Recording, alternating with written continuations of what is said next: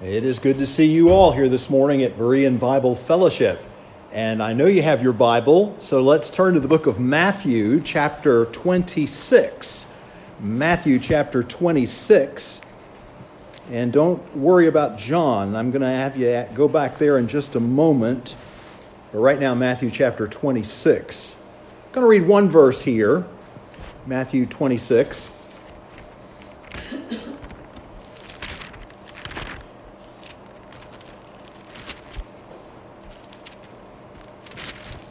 And let me direct your attention down to verse number 8. But when his disciples saw it, they had indignation, saying, To what purpose is this waste? So focus on the question as you see it there in Matthew. Similar, very similar in Mark's record of this. Now turn to John chapter 12, where we're going to be really and take our text for this morning. Verse number 5. I want to reread that verse. Here's the question as it appears here Why was not this ointment sold for 300 pence and given to the poor? So, if we combine the thoughts, as the question is recorded in Matthew and Mark, the word waste being prominent there, and then the value being assigned to it with the question in verse 5 why was not this ointment sold for 300 pence and given to the poor? I'm just going to distill that down this morning so we have the benefit of, of that process and title the message this morning, Why the Waste? Why the waste? Let's have a word of prayer and we'll look into this this morning. Father, we are thankful for this day you have given to us. We thank you, Father, for the gathering of the Lord's people. We thank you for the things that we've already experienced, both in the Sunday school hour and also here that we have experienced in the morning worship service. We thank you that we do know that you live. And thank you for the reminder of that in this great song, and that each day as we give up, we know there are certainties and there are hopes that are real because of the truth of your, uh, uh, your resurrection and the fact that you live in our hearts as well, and also the fact that you're coming again. So thank you for these great and marvelous truths. I pray, Father, that uh, what we have time to look at here in the Word of God this morning, what you have uh, given for today, uh, may our hearts be open. I pray that you will loose my lips, Lord, and just Give me the ability to bring today's message in a, an unfettered, unhindered manner and in a way that brings honor and glory to the Lord Jesus Christ. And also, Lord, for each listener today, Lord, you, you only know where we are and what our needs are. We would especially and always want to pray if we have anybody in our midst today who doesn't know Jesus Christ as personal Savior, that, Lord, your voice would reach out to that person, awaken them to their lost estate, draw them to yourself. Pray, Father, also for God's people that you would just give us what we need here today, Father, because even when we don't realize it, we're a tremendously needy people. We pour our hearts out to you now, praying that you will just come to us in our need, what we see, what we don't see, what's on our mind and what isn't. Speak to us in such a way that our Christian lives will be nourished and enriched and will be bettered, better prepared for this new and coming week, and also more like you. And I just pray you'll bless us now in Jesus' wonderful name. Amen. Well, it might interest you that we're using John's gospel this morning, but I've done that deliberately. As I said earlier, in calling your attention to Matthew chapter 26, you'll also find an account of this story. It's a well known story in Mark chapter 14. Nothing in Luke, but then in John we have this rendition. And why it is that I've uh, selected John in particular this morning is although there are some details that are uh, in some that are not in the others that sort of round out the thing, I really like John's presentation of this because John tends to focus more on the people, the actual people who are involved. And so, for example, if you'll notice verse number two, we have it mentioned here that it was Martha who served, and we don't hear that detail in uh, the other records. And then down a little bit later in the story, you'll notice the fact that the one who gives voice to this criticism is Judas, although the others are thinking it and perhaps murmuring it it's Judas who uh, is prominent in the speaking here. Um, we do have a detail in the other stories that I don't believe the name is given to us here, and that is that there's another name that this gathering takes place in the house of a man whose name was Simon the leper. That's kind of interesting, isn't it? It's a bit of a rabbit trail, but you know, Matthew called himself Matthew the publican because he never forgot where he came from.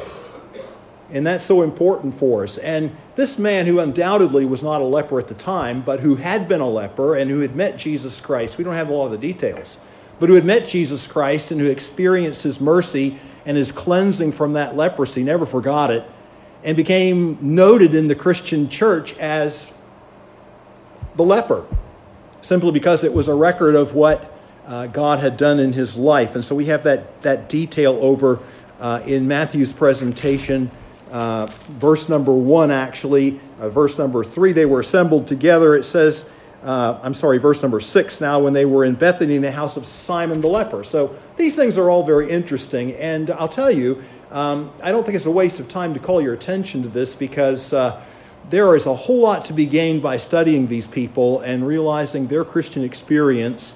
Sometimes we have more details than others, but in any event, we need to get to our story for today. Why the waste?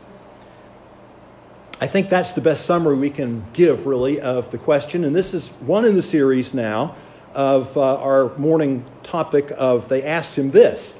And we've seen a lot of these. Sometimes they come from people uh, just from common folk in all walks of life. A lot of them we've seen have come from Jesus' detractors, his opponents. Uh, we see probably the greatest uh, grouping of them coming from the disciples. And that's actually the case here. It's actually the disciples and Judas in particular. By the way, Judas is known here. So a little back to that detail I was talking about a moment ago. Do you notice how John is careful to point out Judas because there were more than one by that name? But this was the traitor. And that's how he will also be remembered through eternity as well. So you have that detail in the passage. But this is an interesting story. Kind of interesting, I find, that uh, a story that has at times been used to promote charity I think about that subject for a moment. It comes from verse number five in particular when the disciples, Judas, is asking the question here why was not this ointment sold for 300 pence and given to the poor? And so sometimes that verse has been used in kind of, I think, an unknowing way and really not a way that's truly reflective of what's going on in the story to promote charity. There's certainly nothing wrong with charity.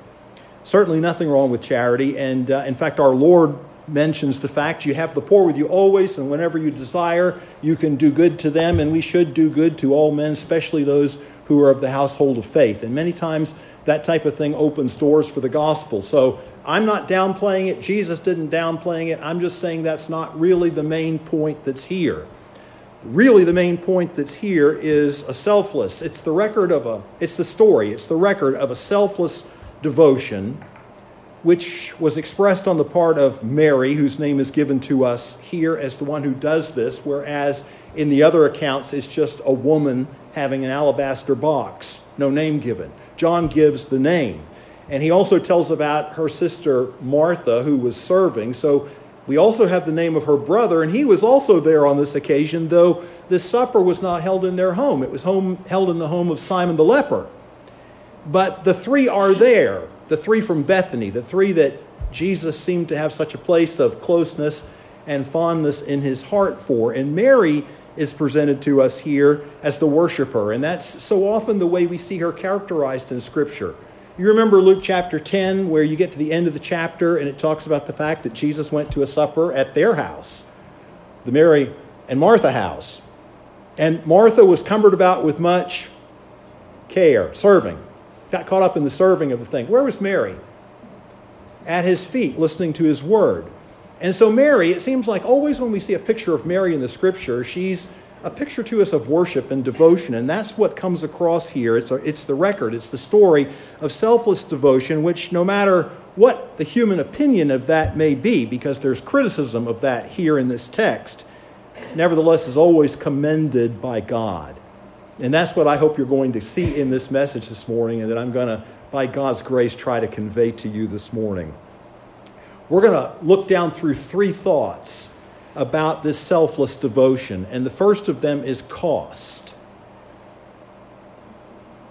It really shouldn't surprise anyone here this morning that devotion has a cost. Devotion to anything has a cost. If you're going to be an accomplished piano player, it has a cost if you are going to be an accomplished, devoted disciple of Jesus Christ, there is some cost that's attached to that. In fact, I think people know that better than we think they know that, and I think that's why we don't have more people who are as devoted to Christ as the picture that we find here of Mary is. I think we shy away from that cost. But in any case, we have a, an example of this held up before us this morning that I hope will be an inspiration.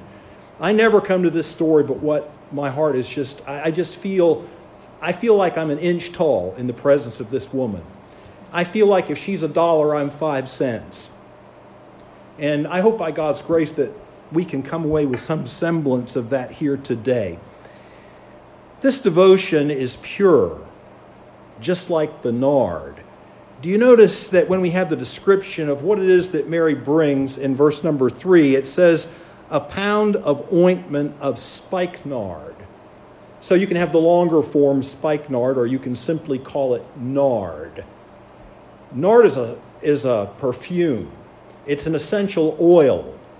It, it just intrigues me. I have spent no end of pondering the ramifications of the fact that this was in the possession of Mary. Because if you know anything about essential oils, you know that good ones, the really good ones, are not cheap. I'm just looking to see if I have any people nodding. But I can tell you this nard comes from a plant that's not indigenous to Palestine. So, how would this come into Mary's possession? Well, even in the Old Testament, we read of those Ishmaelites who were coming in and they, they traded in spices. It's not a spice, but it's a perfume, it's a liquid, it's an oil that comes from the, the nard plant. But the plant would be indigenous to China. Yeesh, that's a long way from Palestine. Nepal, or India. And so when you think about someone who would be in the possession of it says here a pound but you really would this is this is not the english pound as you're thinking about this word in the original language the greek litra is a, is a, a liquid measurement and this would come out because it was a liquid. And this would come out to something around a little bit less than 12 ounces. What I'm at before I forget with all these other details to make my point about this devotion being pure was it's interesting to notice that for whatever reason, I don't know what that reason is, and, and please don't misunderstand this as a, a comment that's disparaging. And it's, if you go that way, you've totally misunderstood what I'm saying. What has always puzzled me is why the translators don't see fit to bring out that thought in the translation. Because when you look at this expression as it's given to us in the original, it's pure nard. Pistikes is the word that's an adjective that modifies the nard. Pure nard. Let me try to illustrate for you what that really means and what bearing it has on what's going on right here. Pistikes, pistos in Greek is faithful, pisteuo is to believe. So pistikes, that's an adjective that means pure. In other words, if, if I were looking to, to to communicate this to a modern English audience. And maybe I would furnish this as a marginal reading or maybe even in a note about pistikes because I would, I would be very tempted to offer the alternate translation of uncut. Now, think about perfume that you get at the store. Is it uncut? No. No, there's a carrier for that perfume, and it's largely alcohol content. You don't drink it, of course, but I mean, there has to be a carrier for that, right? And sometimes perfume is very, very expensive, but it's not uncut. And then we think about something else. We think about the fact that this is a, maybe a, an illustration from the seedier side of life, but what do they do with drugs in order to make them go further and to make more money? They cut them. If you get something that's uncut, then you've got something that has a whole lot more value than something that's been cut. But you see, what's going on in here is that the quality of what it is that's in her possession is pure, it's uncut, which makes it all the more valuable. But it also has an application as to what it represents about her devotion because it's uncut. Beloved, it's untainted, it's unsullied. It's not mixed with anything else. It's absolutely pure. That's a standard to look up to. And then we're told that it was worth 300 pence. That detail is the clincher. If you're looking for the word cost, you'll find it in verse number three because it says very costly. That's an understatement. Because to have this in her possession, roughly 12 ounces of this, and Judas seems to recognize right away, the others seem to recognize right away too. They throw out the figure 300 pence. Well, the word pence here is in the original the word denarius, and we've talked about this before. If you go to the parable of the laborers in the vineyard, the denarius was what a person would work for a day. That was like a the laboring man's wage for the day. 300 days, take the Sabbaths out from 365, take out a few more days for holy days, holidays, whatever you want to call them, and you're right at talking about that this that she has in her possession is roughly worth what the worth what the average person would earn in a year. The average laborer would earn in a year. Now here's a humble woman from a humble place. And how is it that she has this in her possession? And by the way, here's another thing that's kind of interesting. It's, it's always been a curiosity to me. I suppose there's a story if you would go back and study uh, what happened at the time. But when the translators translated this and were given the way they rendered it in Matthew and Mark, they talked about a box, an alabaster box. But you really don't put liquid in a box, do you? You put it in a flask. So now you can think in terms of what you would be used to with perfume today. She's got a flask. And it probably is something that has a, a, a, neck, a thin neck that comes up from the reservoir of the flask below. So that when you want to access that, especially if you want to access the entire quantity of it, or if you want to, you're ready now to, to, to use it, you can gain quick access to that by simply taking the neck of that flask and quickly breaking it. That's what she has.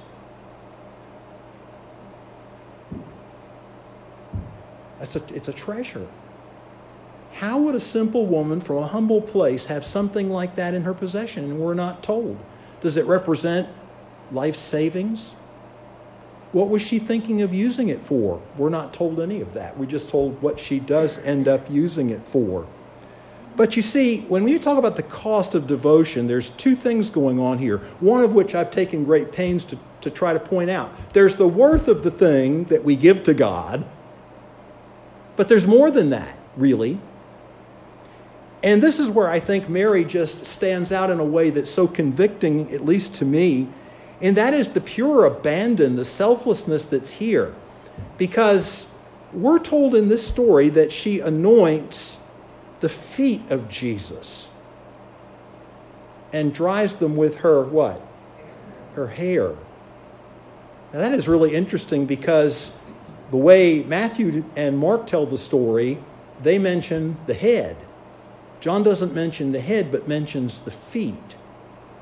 Now, let's think about something else again. So, you're going to take something that's this valuable, you're going to walk in quietly, unannounced, and you're going to take that flask and just quietly, with no fanfare, no attention drawn to yourself, break it.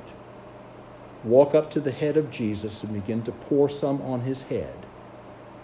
And then, whether she poured some anywhere else, we do not know, but she's made her way now down to his feet upon which she empties the remaining contents of this flask and then takes her hair in order to dry it off. And I think to myself, what kind of hair did she have? Certainly not short hair.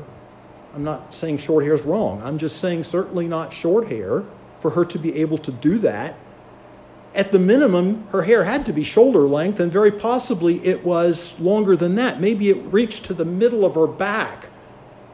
Maybe she didn't always wear it down, but in this particular case, whatever the situation is, that hair becomes available. And she takes that luxurious hair. Now, you ask any woman that cares for her hair, particularly if you have a lot of it in length. You think about what kind of time goes into properly grooming that hair, keeping it free of tangles and keeping it in a wearable condition and clean. And, You think about that hair that she must have spent a lot of time, not in vanity, but just the time that required not to look like a, a bum. And she takes that hair and she, 1 Corinthians chapter 11 and verse 15 says that the hair represents a woman's, you know what? Glory.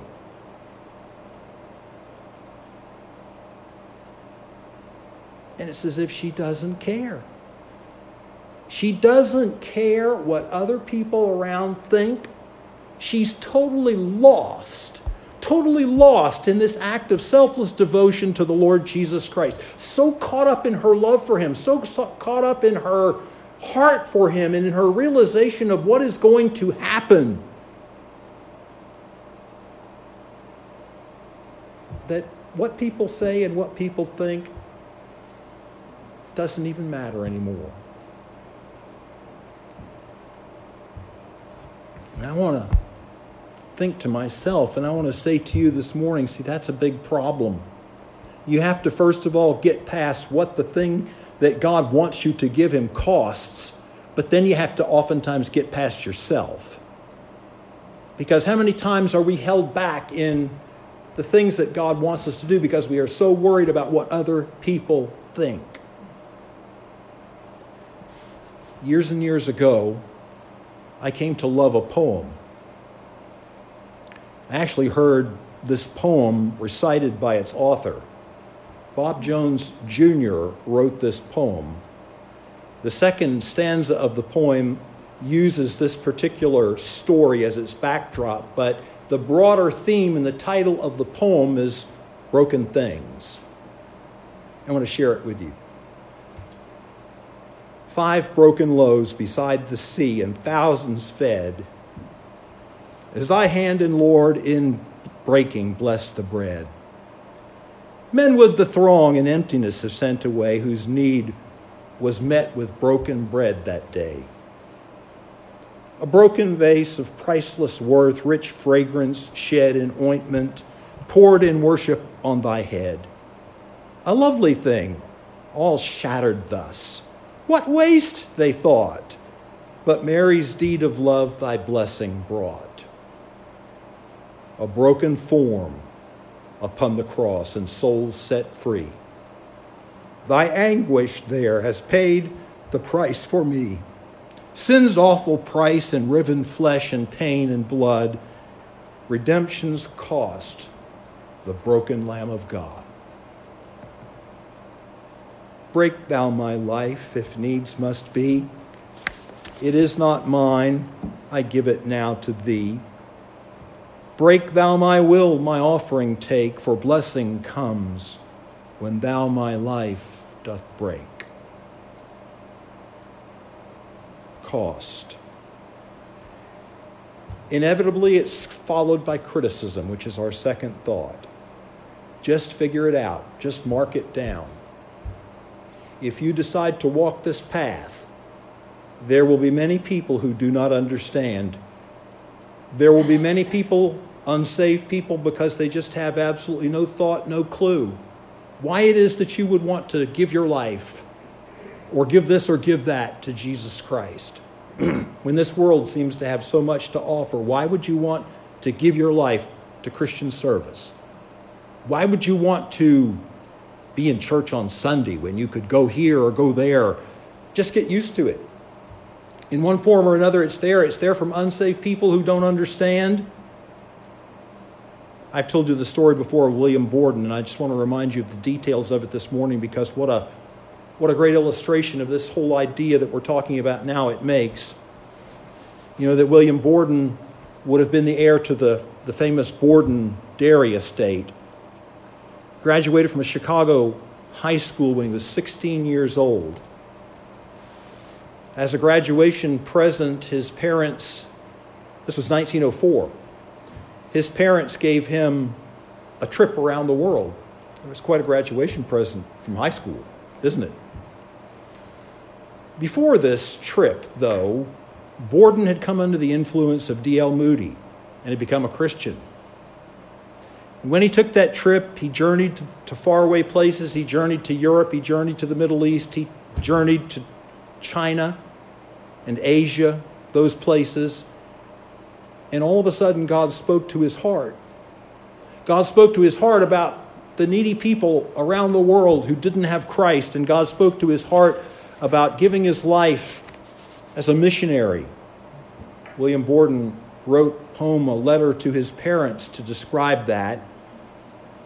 And immediately, one of his friends, his reaction was throwing his wife away as a missionary. Why would he want to throw his life away as a missionary? Well, he came back from the trip. He went to Yale for his, grad, his college work. But because he was desirous of serving the Lord, he went on to Princeton for his theological training. When he graduated from Princeton, he set off. And when he set off, his ultimate destiny was to reach the Muslim population of China. But he realized that to really reach the Muslim population of China, he needed to know Arabic, and so he stopped in Egypt in order to learn Arabic. He's 25 years old. And within a month of being in Egypt to learn Arabic, he's dead of meningitis.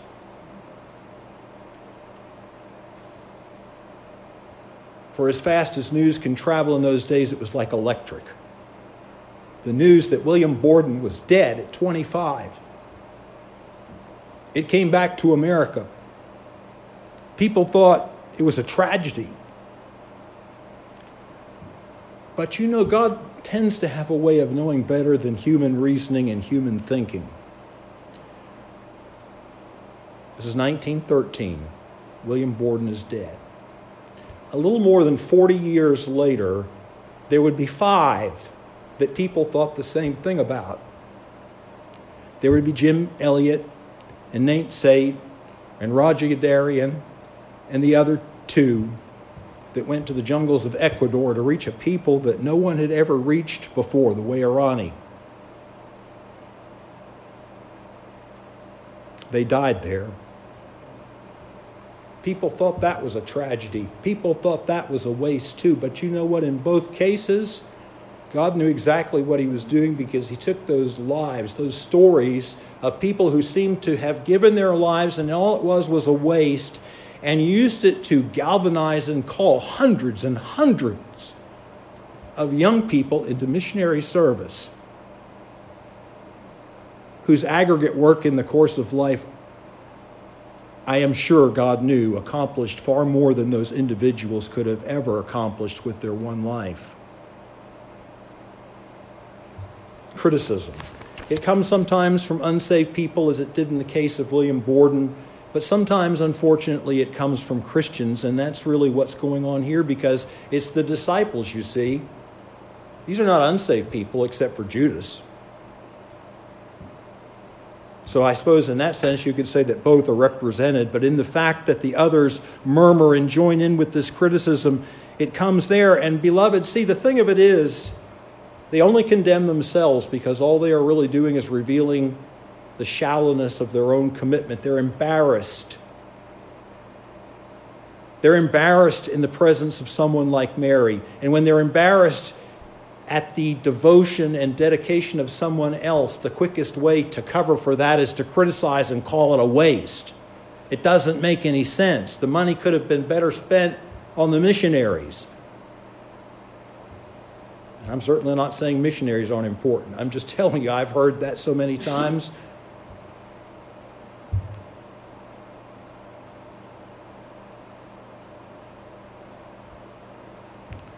Could have been given to the poor, they said, but the real problem is that, like Ananias and Sapphira, they hold back. Their devotion is not pure, it's not uncut, it's sullied, it's partial. It's not totally genuine, totally full, totally real. It's partial.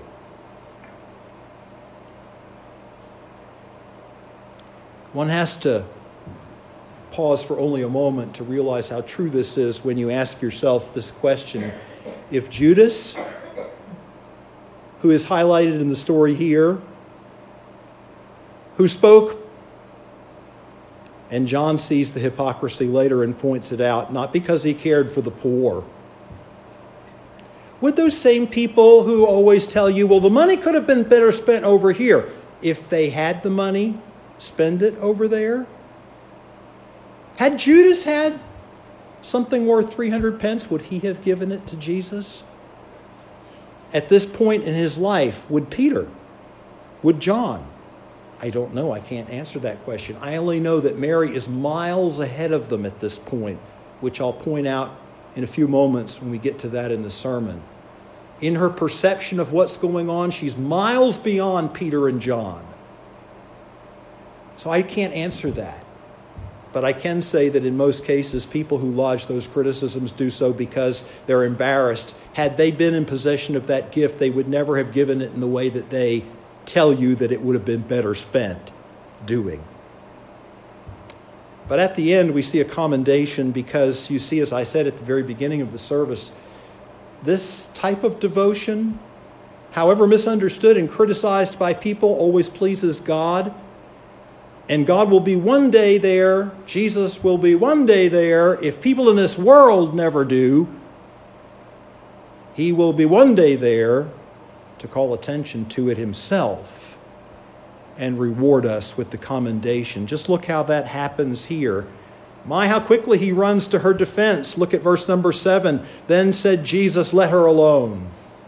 I like that. Just leave her alone. I like that. He's talking to Judas and the other disciples. Let her alone. She shows more spiritual perception than you do. This is what I was talking about a moment ago. Why am I saying this? Because Jesus says that this anointing that she did was in reference to his burying. Verse number seven Then said Jesus, Let her alone. Against the day of my burying has she kept this. The other accounts tell us that she was anointing him in view of his burial. But you see, the others had no heart for this, and I offer you many examples, or we could offer many examples or verses, but I offer you this morning just one in Luke chapter 9, and you don't have to turn to it, I just want to read this. You see, they had no heart for that. Peter, the others that have the big names, when Jesus spoke to them about his death, when Jesus spoke to them about going to Jerusalem on a mission to suffer and die and to be mishandled and betrayed into the hands of sinful men, they had no interest in that. They had no heart for that. They had no perception of what that meant. Luke chapter 9, verse 44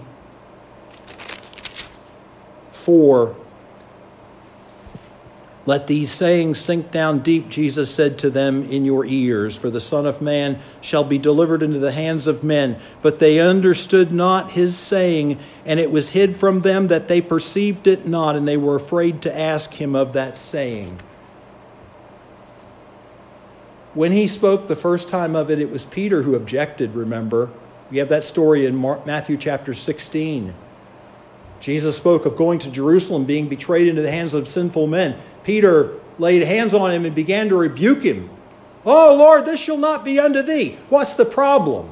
The problem was it didn't fit with Peter's idea of what they were giving themselves to. He'd left his fishing business, and he wasn't doing that for somebody who was going to be lost and hung on a tree. He was doing that for the glory of the kingdom. Oh, don't worry he would one day come to the same perception as would John and as would all the others. John would come to it sooner. John was maybe earlier. You remember that story in John chapter 20 about when he walked into the grave. Peter didn't get it yet, but John did. They would grow into this, but Mary had it now. She saw the cross coming. She heard what he said. She listened to it. She didn't put it away because it didn't have any resonance with what she wanted. Oh no, when she came to really understand that it represented redemption, that it, that it represented the love of God, that it represented the most God can do for a guilty, lost sinner in sending his son to die on the cross of Calvary, that resonated. And what could she do? She had this gift she's apparently thought about this ahead of time because this is not in her house. It's not as if in a flash she gets the inspiration. She's not in her house where she can go into a room and grab the flask. She obviously has thought about this. This has dawned on her spiritual consciousness because God has revealed it to her. And to whom does God reveal that?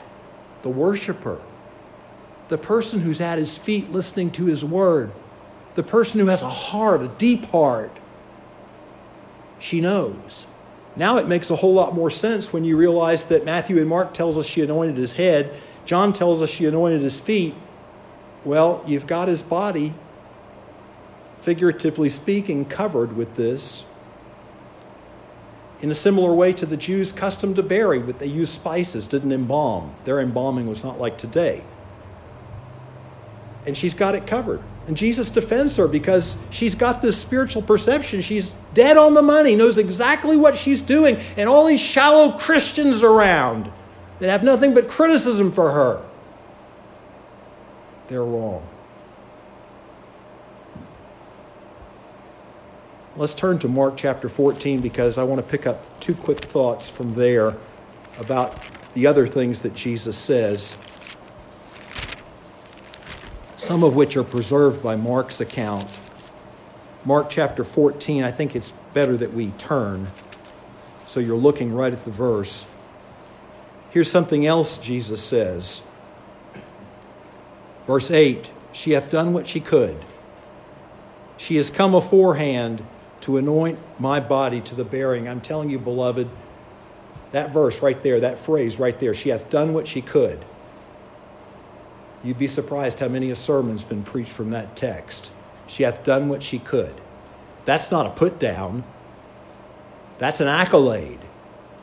Because you see, the point that we get from this and the point that we understand from this is that we're not responsible for what we can't do or what we don't have. What someone else can do is not necessarily what you can do. And the story points that out because what is it that Simon the leper has to offer? He offers it. He has a house. What is it that Mary can, that, that Martha can offer? She has a gift to serve, so she serves. What is it that Mary can offer? She has a heart. And she has something that will adequately reflect the depths of her heart. And she gives it all. She hath done what she could. What God put on her heart by revealing that insight to her that this was something that would be commemorative. This was something, another lesson that they would all go back and look at and remember and feel ashamed of themselves because they didn't see it themselves when Jesus had told them so many times. His death, his burial, and ultimately his resurrection. There's nothing that means more to a Christian except perhaps who would say he's coming again. She hath done what she could. And then we read the last. Look down in verse number 9. Verily I say unto you, wheresoever this gospel shall be preached throughout the whole world, this also that she hath done shall be spoken of for a memorial of her.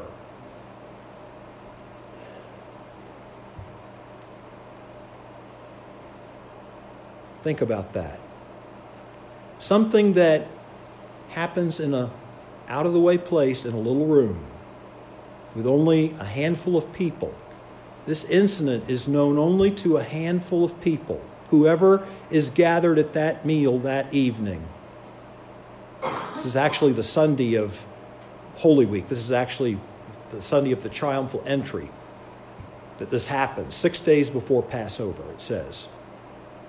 Just a handful in that room and yet you can really narrow it down even more because the real significance of what she does is really only known to two people. The disciples don't get it. It's between Mary and Jesus. They're the only two that really know. But in the broad human terms, only a handful more even know about this. I ask you this is that true today? No. It's not true today. In fact, this deed became so noteworthy in the mind of God, who gave her that insight and led her to do that that day, that it's not only recorded in three of the four Gospels, but Jesus adds this statement wherever my story goes, wherever my gospel goes, this will be heralded, this will be told, this will be preached about. I'm standing here today in partial fulfillment of that.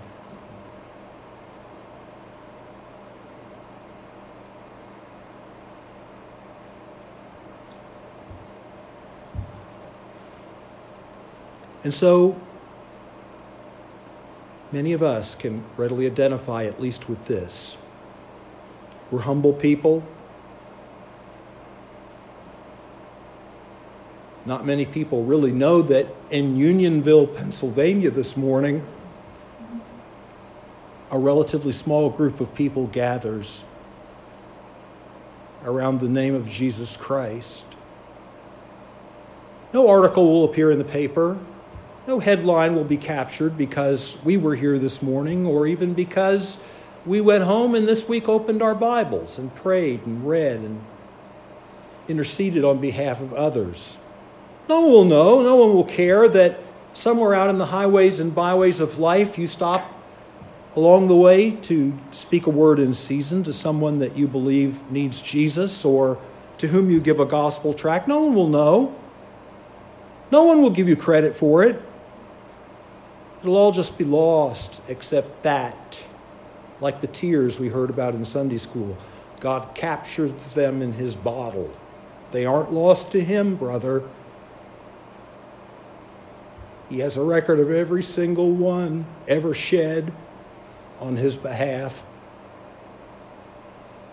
He has a record of even a cup of cold water given in his name. And what's more, he's coming again. And if none of that is ever acknowledged in this life, it will be acknowledged then. Because he said in Revelation 22 and verse 12, Behold, I come quickly, and my reward is with me to give to every man according as his work shall be. And there will be a day, no matter the criticism that you've suffered in this life because of people who threw your name out as foolish because you sacrificed and lived for Jesus, or even Christians that didn't understand and thought that, oh, well, you know him.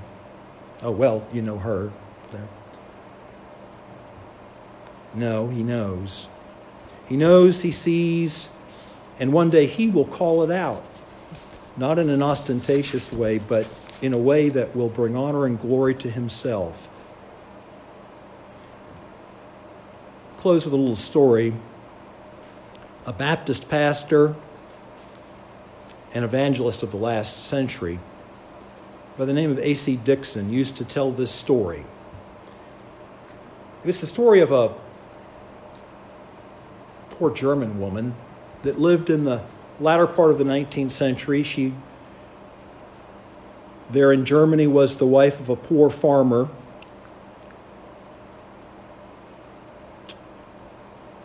And there are a lot of similarities between this story and the old time South and the Negro slaves the field hands that would go out into the field. Somehow, this woman, just like those folks, somehow this woman had a particular heart, had a particular empathy for the people around her, for the sufferings and hardships of life, for the difficulties that they faced, day after day, laboring in those fields, known to the outside world by no one because their situation in life hardly gave them any even understanding of what was going on around them, much less anybody else knowing or caring about them. But because this woman had such a sensitive heart and God had somehow given to her the soul of a poet, she would write verses about this, about these experiences. If you know anything about the old time Negroes, that was true there too, those spirituals. No one can tell it like that. Somehow, inexplicably, one day, some of those that verse, those verses, made their way onto paper, and they actually found their way to the Empress of Germany. she read it. Her heart was so touched by those words that she set out on a mission to figure out who it was that wrote those words. She wanted to know.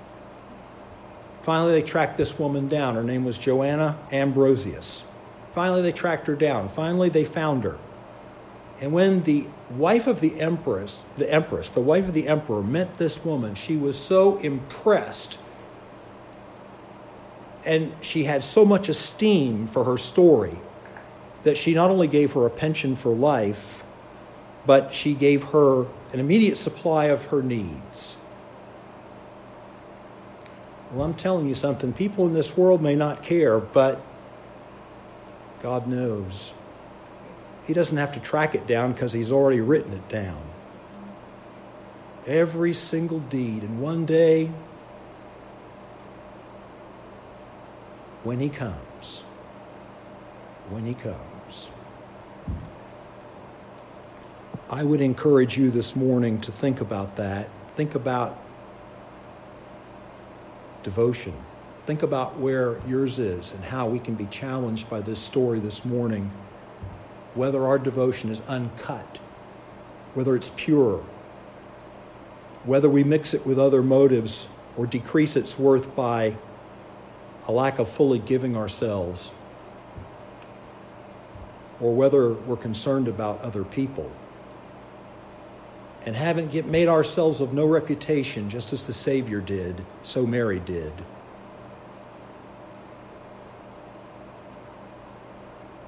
The tables will be turned in glory. The people who didn't understand here, the people who criticized here, all of those words will be totally forgotten and fall to the ground. But they that win many to righteousness shall shine as the stars of the firmament forever. Father, would you encourage and bless us today as we think about this example of Mary?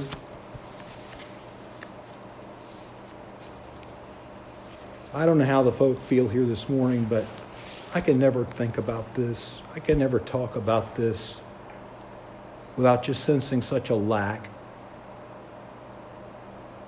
I pray, Lord, that you would speak to each of us if there's some particular thing, some area of our lives in which the message has spoken to us today, something that you want us to do in response, because we can sense clearly the Spirit of God squeezing our hearts, revealing to us our shallowness, a lack of commitment.